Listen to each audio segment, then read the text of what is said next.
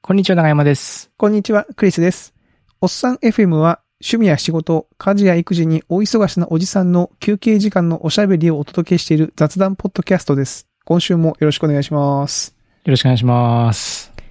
また、変わってきまししたっねく。りこないですね、やっぱね。ちょっと、しっくりこないな。まあ、雑雑雑談ポッドキャストっていうのをね、ちょっと、あの、はいはい使っていこうと思ってましたけど。うん。まあ、雑談ですからね。ね。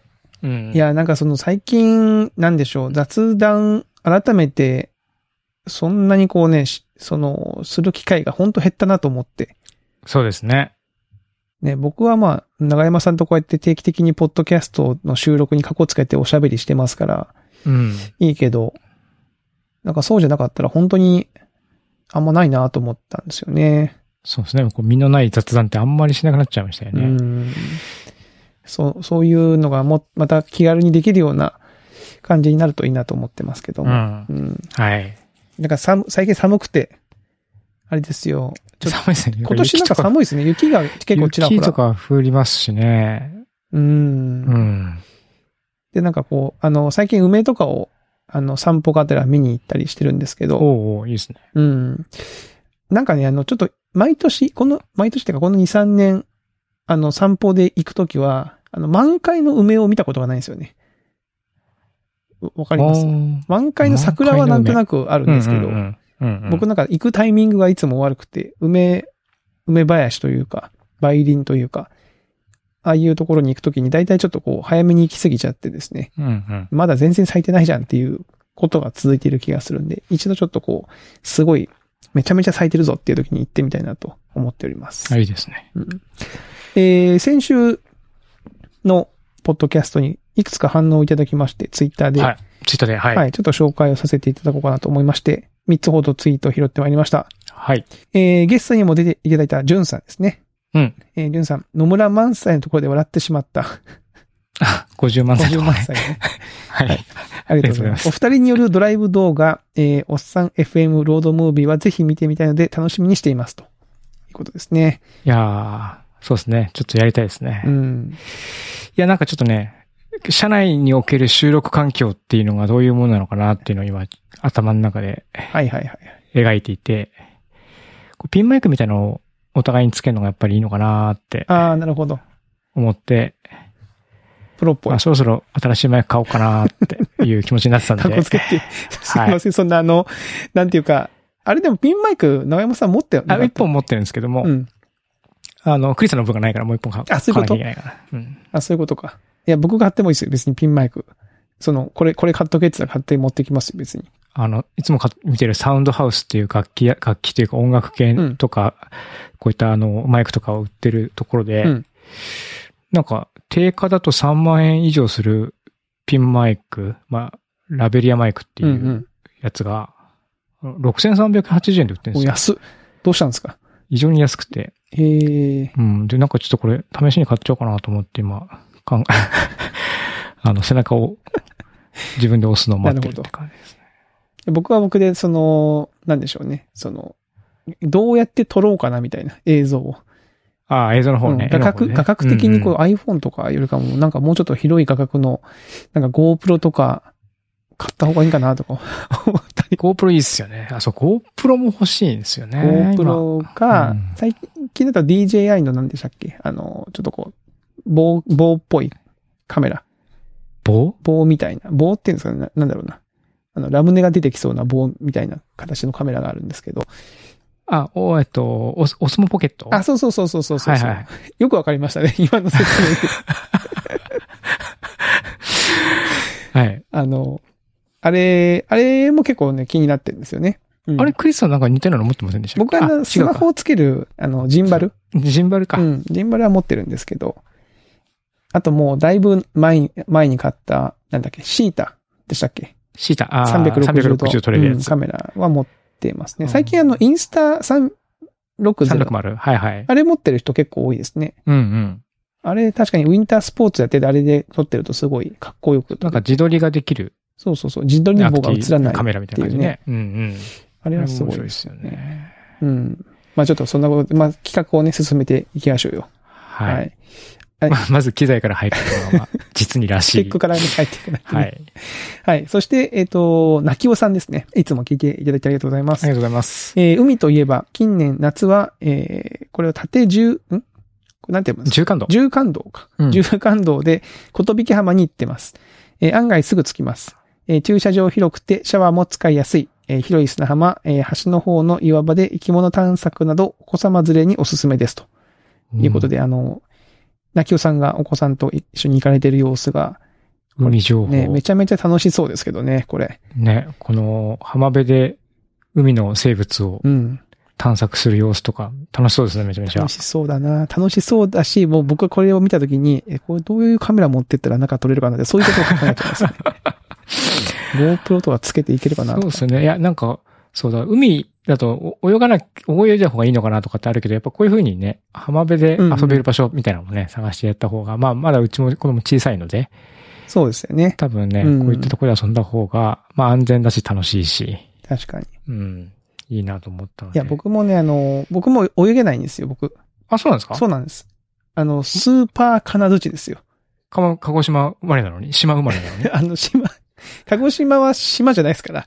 あの、ただ、まあ、鹿児島生まれなのにっていうのは確かにおっしゃる通りで、割とで、でも海ありますよね。海はまあありまますし、なんだろう、小学校にはね、プールもありましたし、ですけど、それはまあ全国あると思うんですけど。 あの、泳げないんですよね。ああ、そうなんだ。意外。なんかね、浮かないんですよ。だから僕、力を抜いたら人間は浮くって言うじゃないですか。うんうんうんまあ、あの説絶対信じてないですし、おーあの、平泳ぎをしたら本当にプールの底でお腹するっていう感じの、沈んでっちゃう沈んんででっちゃうんですよね。だからもうちょっともあーなんか超合金かなんかでできてんじゃないですか、骨 が。う、いや、実は、僕人間じゃないのかもしれないですね。うん、実はこう、骨にそういうのをこう、注入されてあ、、実は。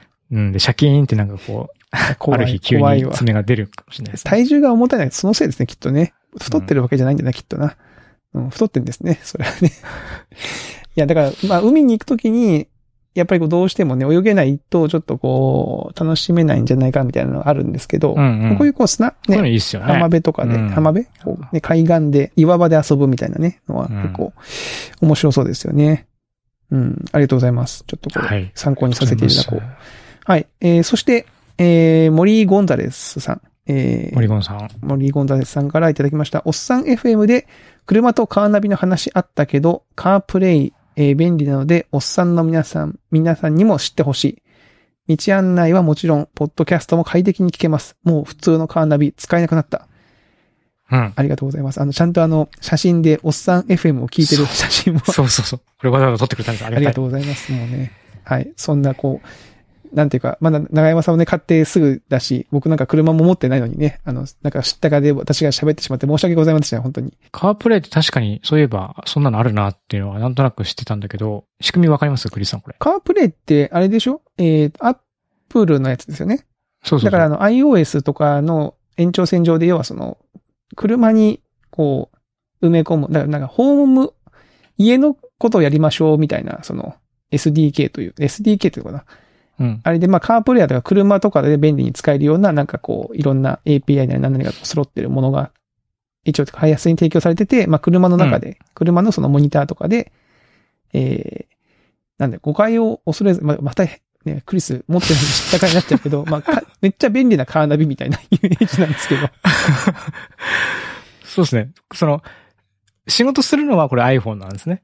あ、そうですよね。そうそうそう。ええで、このディスプレイと、まあ、タッチのコントローラーがあって、そこからの、からの入力と、まあ、画面はカーナビ的な場所に出すみたいな感じになってると。だから、車でま用あそれの Apple Watch ってこと。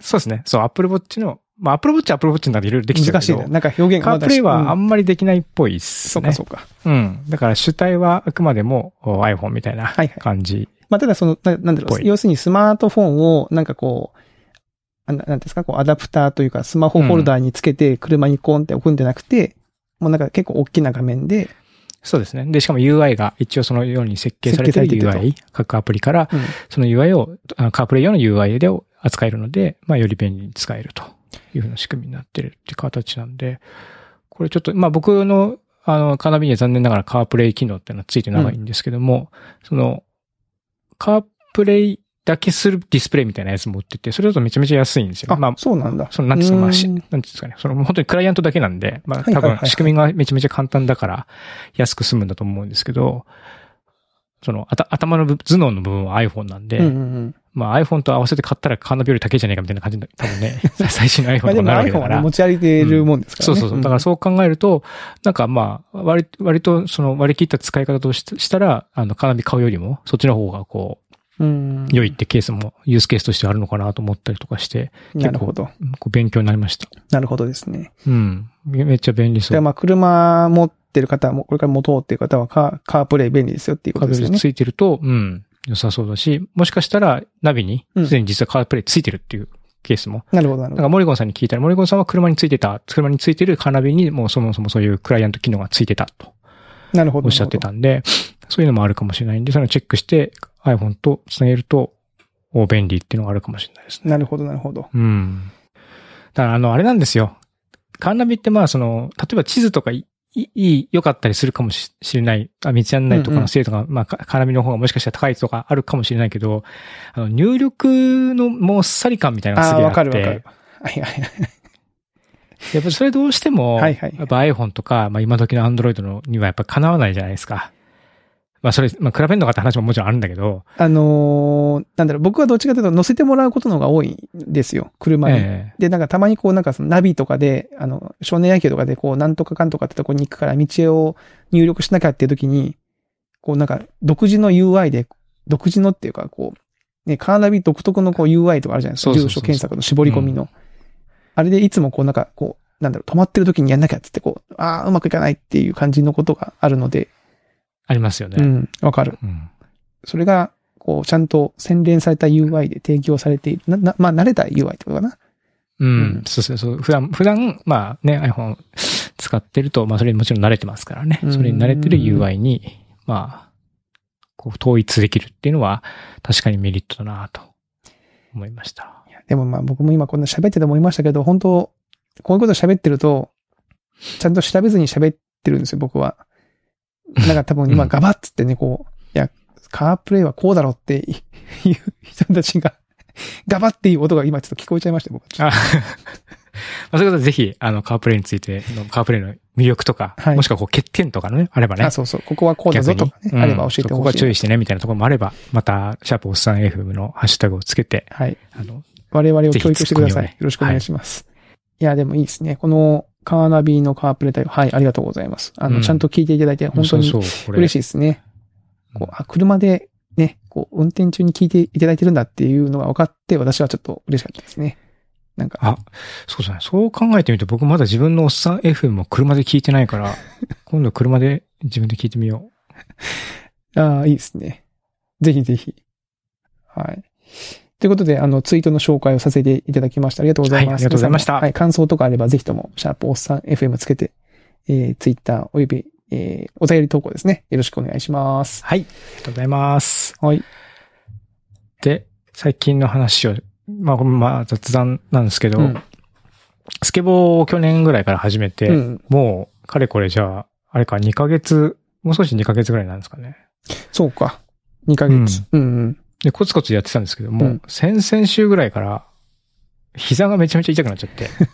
で、こけたわけじゃないんであ、すけこど。こいたわけじゃないんだ。うんその、オーリーっていう、あの、スケボーと共にジャンプするっていう技の練習ほうをほしてまして、でまあ、このオーリーっていうのが、その、今までやってきた技に比べると、こう、ちょっと、結構長いこと練習しないとできないよ、と。う。うん、うん。で、初心者がまあ挫折する、最初の難関だ、みたいなことも言われるんで、まあ、コツコツ練習してたんですけども、ジャンプするんで、うんまあ、ジャンプして着地っていうのをずっと繰り返してたのが多分悪いと思うんですけども、ああ、衝撃が来右膝がなんかね、ちゃった。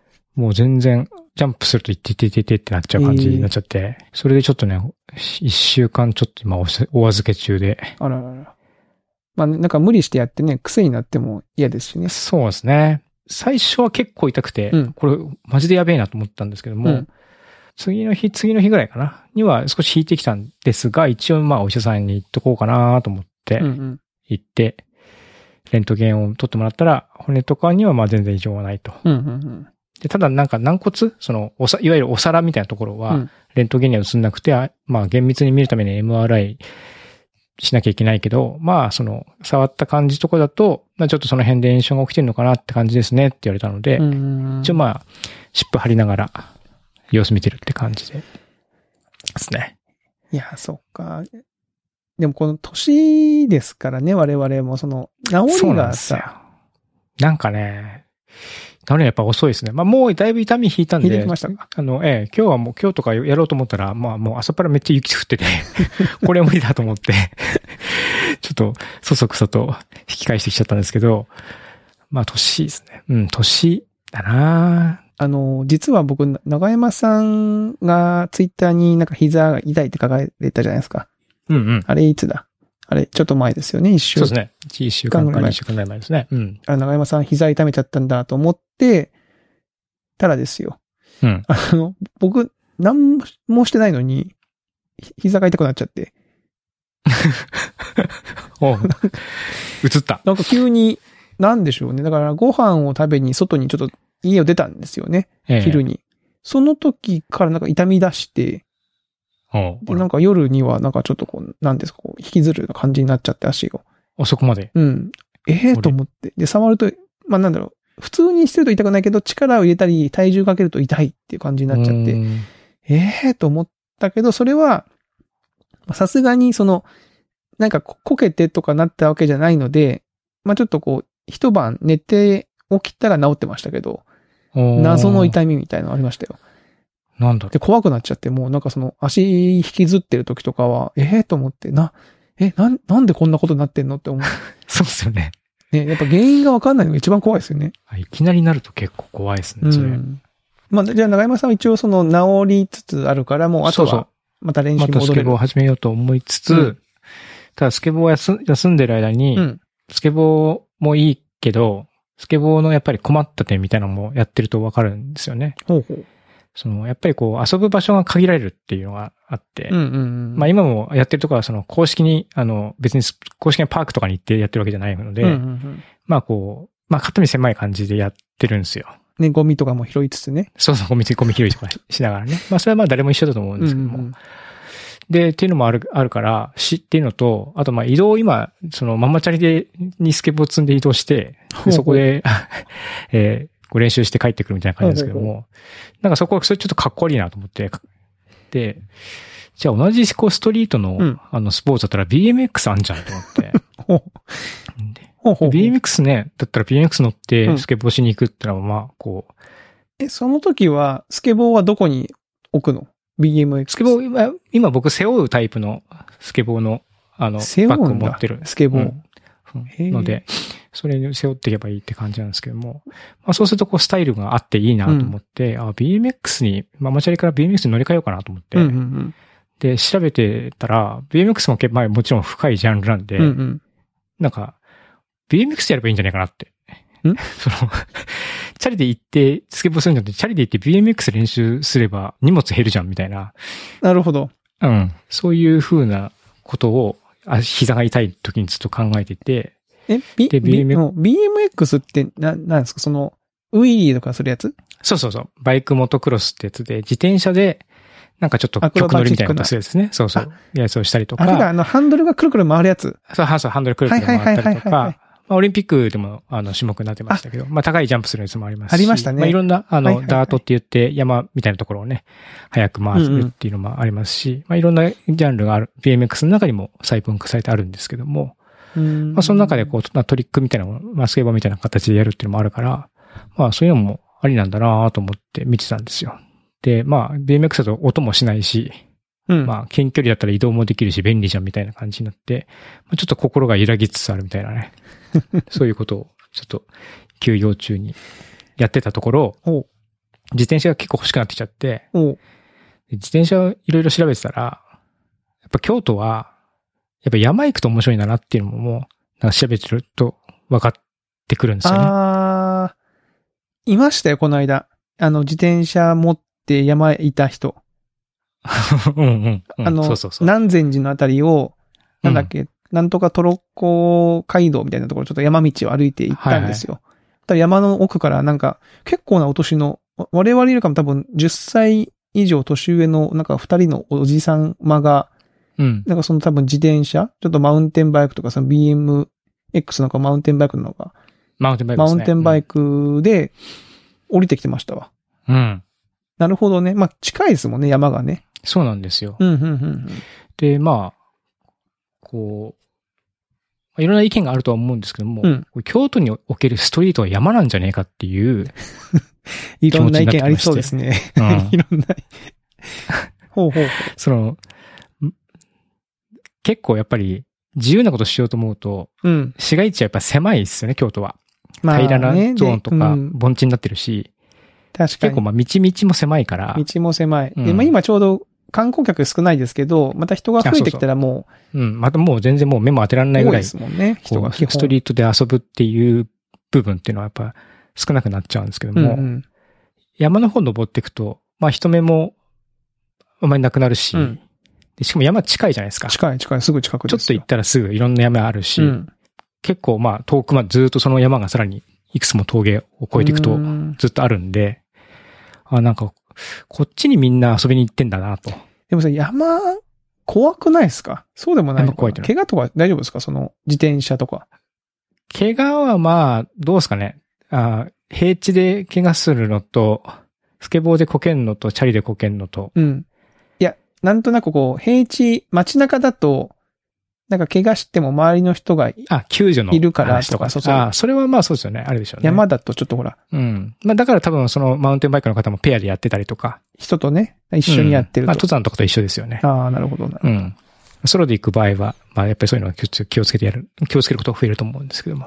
ええなんもあって、ちょっと最近は、 まあスケボーはスケボーで楽しくやってるんですけどほうも、ほう。うん山行くのも面白そうだなと思いつつ、なんかそういうのずっと調べて、時間あるときは、スケボーのハウツーと、自転車の、まあいろんなフィールまあそう言ってもいろいろあるんですよね。まあそのうん舗装道路を走るロードバイクみたいなのもあれば、本当にさっきクリスさんがおっしゃってた通り山を、もうガチガチの山入っていくうんうんマウンテンバイクみたいなのもあるし、まあどういうのが楽しいのかなと思って、へー今少し調べてて、まあこういう調べてる時間がやっぱり楽しかったりするんでね、 逆にね。まあ確かに。うん。まあそういうの見たりとか、結まあ構、 BMX でトリックするのを見たりとかもしてるし。あうんあ結構長山さん、あれですよね。その、なんでしょう。スリルが好きですよね。なんかそういうことなんですね。きっと そうね。いうことな、うんなんかこう、スリルが好きなんだなと聞いてて思いました。なんか、その、うん。うん、僕も、あの、調べていくうちに、うんそういうふうに、あの、思いました。だからスケボーも、まあそうですね。ね、ちょっとま結あ、局なんだろう、まあ、怪我するかもしんないけど、できるかできないかわかんないし、うまくいかなかったらこけちゃうけど、そそれができるかどうかの、なんかその感じが好きみたいな、そういうことなの。そうですね。スリルっていうのと、あとはなんかこう、スキルを上げるっていうのもちょっと多分好きなんだと思うんですよ。ああー、なるほど、なるほど。うん。はいはいはい。なんでその辺が、こう、いい感じの、まあ、年齢と体力と、まあ、お金と、うんうん。時間と、のバランスがいい感じのところの趣味があると、ちょっとまた楽しいのかなと思って、その辺のこう、いい、いい具合のポイントを今、探ってるって感じですね。いや、また確かになスケボーはね、お金全然かかんなくて、うん。まあ時間もそんなかかんないからいいって感じですね。うんうん。ただちょっと、やっぱ場所とか、ああ、こ、なるほどね。この間あの梅小路公園ってでっかい公園に行ったら、やっぱり書いてましたよね。スケート、スケートボード禁止みたいなのが。そう、梅小路公園は、夜行くと結構ね、す禁止されてるけどやってる若者たちがやっぱりいたりとかああそこだっしますてしね、。結構その、なんだろう、ちゃんとこう、舗装されてるというか、うん、うん。でちょっと綺麗ですしね。段があって、うんなんか、やりがいがありそうな、いかにも。いや、本当ですよ。で、僕もクリスケボーを始めてからいろんなとこ見るんですけども、あ、ここは素晴らしいねっていうところはまあやっぱりあるんですけども、うんまあもちろんことごとく禁止って書かれば書かれてますから、いやーそうまか。あその先人たちがチャレンジして禁止になってるんでしょうね、きっと。まあ、苦情が来るとかってことなんでしょ うね。うん。なんでやっぱそういう風になってくると、まあ、やっぱりなかなかね、うん。あの、楽しむ場所っていうのは、まあもちろん減ってるんだけども、まあ山は、そういうことがあんまりなかったりとかするので、まあもちろんマナーとかもちろん大事だと思いますし、まあ事故とか怪我とかマナーとかそういうところは気をつけるっていうのは、まあ全てのスポーツにおいて当然のことですけども、ちょっとまだ、そうそうですね、もう少しこうフィールドが広がってるのかなっていうのを気づいたみたいな、うん気づいたので、ちょっとまあそっちの方も気になってるというようなお話です。でもいいですね。アウトドアな趣味で、そのな、なんだろうな、子供からしたらお父さんがスケボーできるとか BMX できるっていうの、結構かっこいいですよね。うん。なんかそうなってみたいですね。うん。できるっていう て程度が、ちょっとまだ全然あれなんで、まあ、いろいろ頑張っんないとあれですけど。若、急に若い、若いなと思った。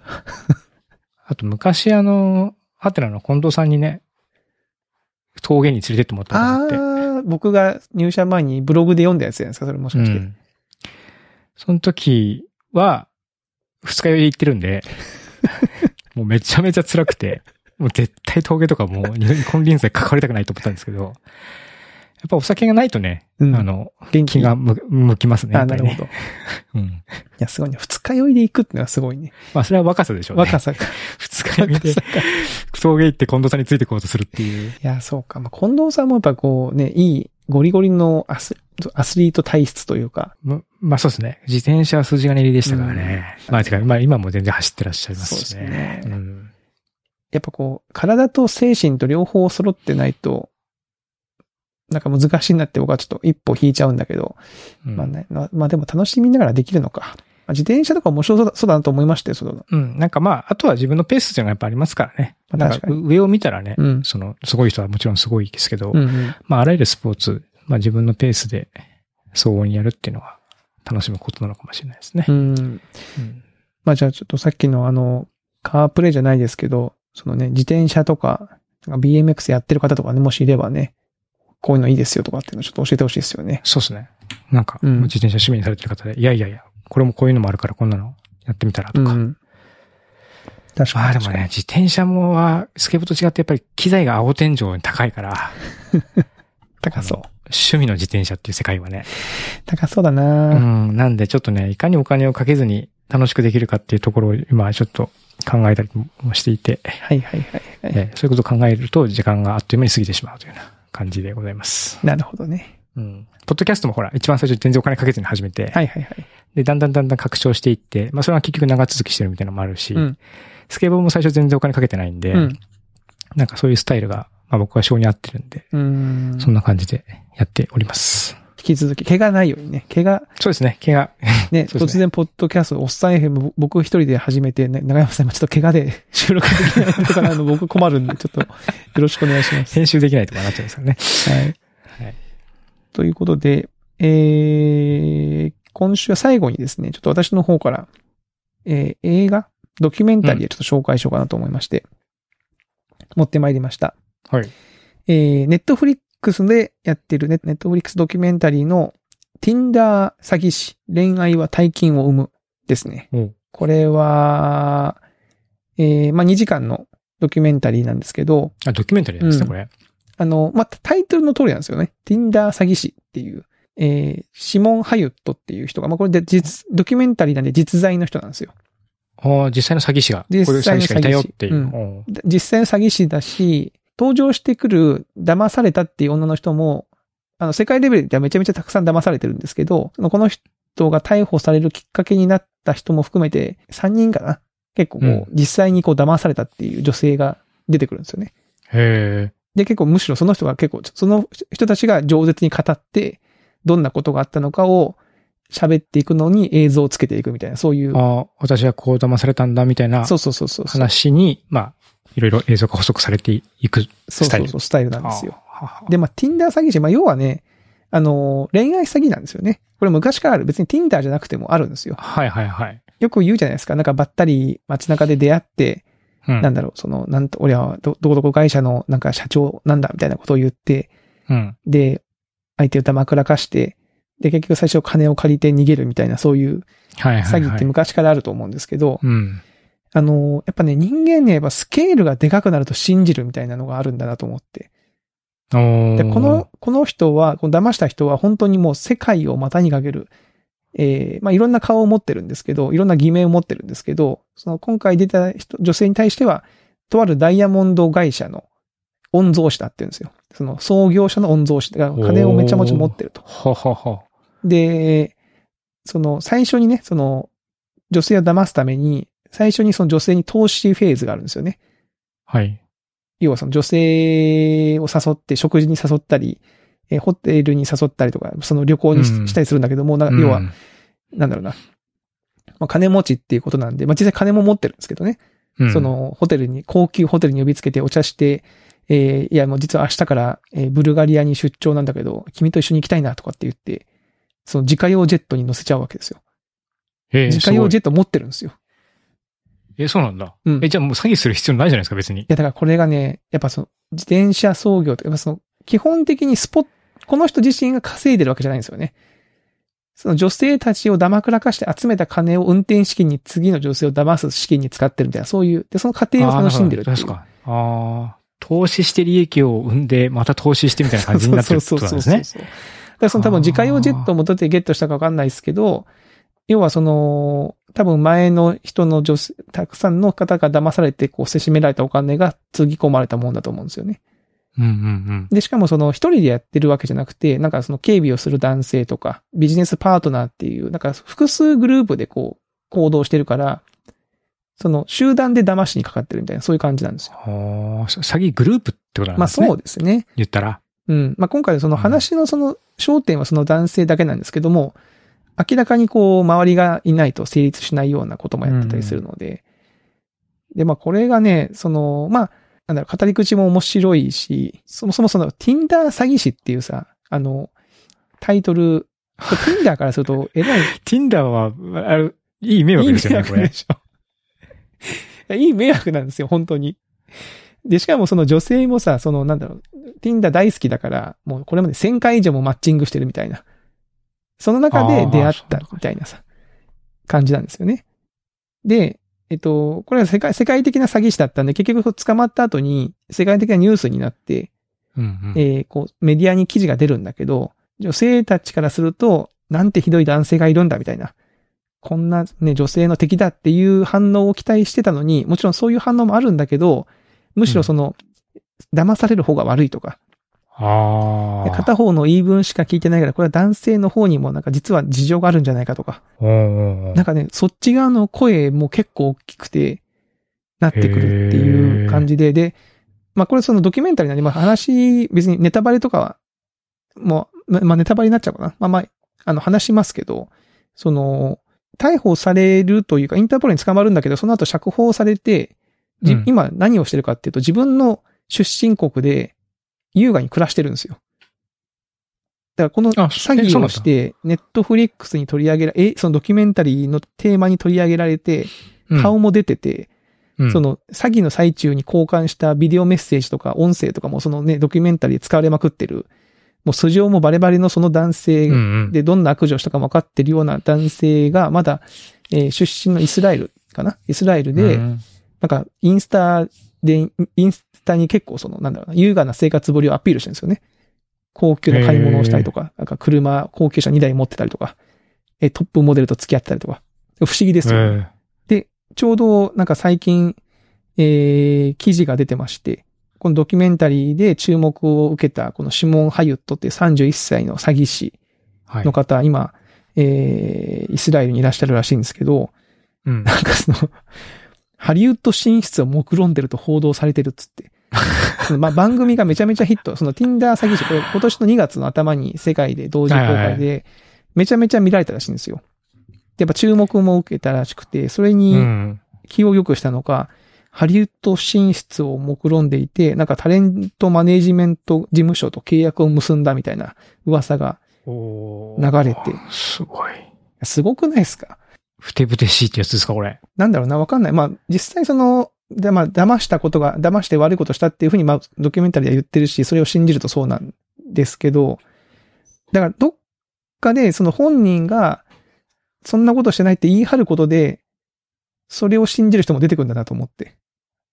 うんうん。だから多分この人もだからその優雅な暮らしをアップロードするとか、そのハリウッド進出するぞみたいなことを言うことで、やっぱそうじゃん、やっぱこの人悪いことしてないじゃんっていう側の人もたくさんついてくる。みたいな、そのなんかさっきあのねあー、このお金をこう自転車、自転車操業でこう、信回してたって話しましたけど、なんか信用とかその人から信頼されることも結構そういう面があるのかなとちょっと見ながら思っちゃいましたけどね、なんかその、。信用が信用を生むじゃないですけど。うん。これ、ネットフリックスからギャラはこのサイン、シモンさんに払われてるんですかね。いや、払われてないらしくて、あドキュメンタリーの最後にもこのシモンさんに出演依頼が、をしたんだけど、断られたと。あーむしろ、その、こ名誉毀損で訴えてやるって言われたって、 そのドキュメンタリーの最後に言ってるんですよ ね。いああ。なるほど。や、これはね、すげえ、面白いんですよね。これね。で、その、いやこれもだから、えー Tin- だから Tinder が一番迷惑か、被ってるんですよ。そうですね。Tinder だけいいことなしだでっすね、て Tinder は本当にその出会う時にだけ、その、引っかかっちゃって、別にその Tinder 上で詐欺が行われたかっていうと、まあ一応まあ多少そのメッセージのやり取りはあったかもしれないけど、うん別にそこが主眼じゃないんですよね。うん。うん。うん。かえその、じょ女性、騙された女性たちもお金たくさん持ってるた人なんですかあ、そう。だからこれもだから複雑で多分そういう人を狙ってるんでしょうね。このぐらいの、あのー人たちをそのターゲットにしようみたいな。で、今回出てきた二人のうちの一人の人は結構もう、なんだろうな、女性一人でこう、えー仕事も、えープライベートも充実していって、うんなんうか、んお友達が欲しいと。うん。要はその自分をや、養ってくれるとか自分のことをこうケアしてくれる人じゃなくて、こう精神的なパートナーが欲しいなと思って Tinder で知り合ったみたいな。うん。で、その人、だからその恋愛関係じゃない人も騙してるんですよね。へえこれ。すごいなと思って、だからもうそその友達だから貸してくれみたいなそういうことですよね。うん、で、もう一人の人は、えっと、なんだろうな。まあ普通の人なんですけど、うんこれもまたね、お面白いというか、そういう手法をするんだと思ったんですけど、あまあ、あり、ありきたりな感じで、その、クレジットカードを止められちゃったから、その、カードを貸してくれっていうわけですよ、女性に。はいそのはい。止められた理由も、なんかその、てすす敵わかんない。エネミーって表現してましたけど、まあ、敵、自分の敵が、えー敵に居場所がバレると命がやばいから、自分のカードは使えないと。 そんなことなるなほい。ど、笑っちゃいますけど、多分ね、これね、言われた人は、えーって思って、もう信じちゃうんですよね、きっとそね。うなんだ。その世界に入ってると。そんなことあるのうん。あるのって思うじゃないですか。うん。でもやっぱこう、その世界の中の住人は思わないんですよね。やっぱその、最中だと。そうなんだ、自分が助けないとやばまいあとそ思うって。だよね。で、カードを、まあ当然渡すと、限度額いっぱいまで使うわけですよ。うで、ん限度額を広げろって、広げてくれっていう言われて、せかされて、カード会社に連絡して限度額広げてってやってると、まあ言ってもまあ限度があるじゃないですか、その。うんうん。そしたら、もうこれ以上広げられないのって言うと、ね、あの、すごいことするんですよ。その男性が、分かった、じゃあ、おあなたを自分のダイヤモンド会社で雇うことにすると。うんうん。そして、給料を振り込むんですよね。結構長くの。だから月、月、いくらだったかな ?900 万円。え、え ?900 万円げ年収じゃなくて。 90万かないや、なんかその、要は単月のこの月の給料として振り込んだ明細を作るわけですよね。それは明細だけだあーったなのるかほなどね。なるほど。でそれで、そのカード会社を騙して、で、限度額を引き上げちゃうという、ああ。そんなことをしちゃうんですよね。へえ。だからもうそ、すごいもう練りに練られた詐欺、詐欺というか、ことをしてるんですよね。いや、もうすごい人がいたもんだなと思って。映画みたい。うん、でも、やっぱその、そういうね、こう、第三者の目線でこの話聞くと、なんでそんなのに、その、騙されちゃうんだとかさ、思っちゃいがちですけど、逆にね、そ壮大すぎてね、うん、本当ってななりますよね。ななるじゃないですか。うん。でも、やっぱその、そういう風に思わせない何かがあるんでしょうね、きっとね。その、信用させるとは何かって、どういうことをしたら人は信用するのか。その女性も最初にプライベートジェットに乗せられて、旅行させられてるとか、1ヶ月ぐらいうは、んその、要は、温める期間があるわけですよ。うん信。用を。うん、で、一気にこう、構成、攻撃していくと。構成うんうん、そういうのが、ちょっとこのドラ、あの、ドキュメンタリーで描かれてて、まあ結構ね、あの、面白かったというか、あの、まあ、いわゆる最近のその詐欺、SNS とか、ソーシャルメディアとか、その、なんでしょう、えーメッセージアプリとかを使った、まあ、最新の人を騙す人はこういう手法を使ってんだなってのがわかるんで、まあ、ちょっと見ておくとね、その、防犯的な意味防では犯的な意味でもいいかなと思っうんて、ちょっと紹介という感じでしたね。はい。はい。逆にその、この手法を使 って、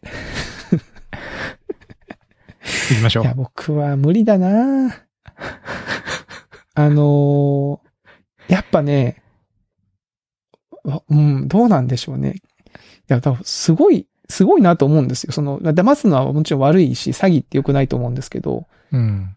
その、要は掛け金をひたすら上げ続けてるわけですよね。はいはい。だから、あの、ちょっと前なんか、そのどっかの会社の方が、会社のお金で商品券買って、それの支払いを次の商品券を買って売ってとかっつって、こう自転車操業でお金を膨らませていったみたいなああ。ことをしてた人がいたんですけど、まあでも途中で怖くなると思うんですよね。いやだんだんとね。うん。で、この、方だってそのほら人間相手にやってるわけですから、うん。ね、なんかうまくいかないこともきっとあるでしょうし、結局うまくいかないことがあってた逮捕されちゃったんですけど、うん。でもそれをやっちゃえるっていうのはやっぱすごい、なんかどういう、どういうメンタルモデルなんだろうなみたいな、ちょっとね、思っちゃう んですよね。まあいいや、すいません。っていう、あの、面白いドキュメンタリーありますので、皆さんもちょっと見てみてはいかがでしょうはかという、はい、面ご白そう紹介でございました。はい。はい、今週はこんなあたりですかね。はい。はい。えー、では、あの、引き続きお便り等々お待ちしておりますので、はい。皆お様よろしくお願いいたします。願いします。えーでは、えー今週のおさやめはここまでとさせていただきます。また来週お会いしましょう。さよなら。さよなら。